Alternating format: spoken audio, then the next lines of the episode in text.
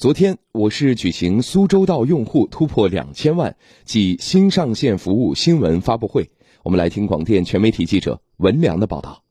挂号坐公交车多用苏州道，很方便。去年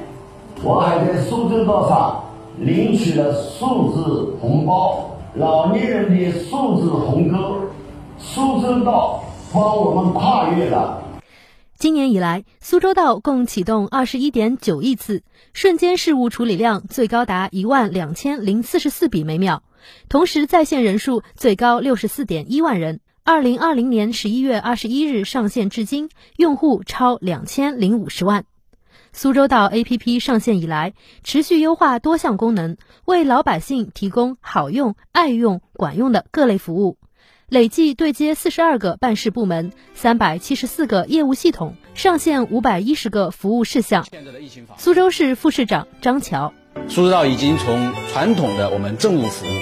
到现在的疫情防控，以及未来给我们指明了一个方向，就是转向更多的为老百姓提供生活服务。为满足更高层次消费体验，助力数字人民币应用推广，积极打造泛在可及、智慧便捷、公平普惠的数字化服务体系。下一步，苏州道将着力从以下三个方向重点突破：一是搭建线上加线下加终端多维一体的数字人民币支付场景，鼓励更多市民通过苏州道使用数字人民币；二是打造公平普惠的先诊疗后付费舒心体验；三是搭建泛在可及的惠民服务融合平台。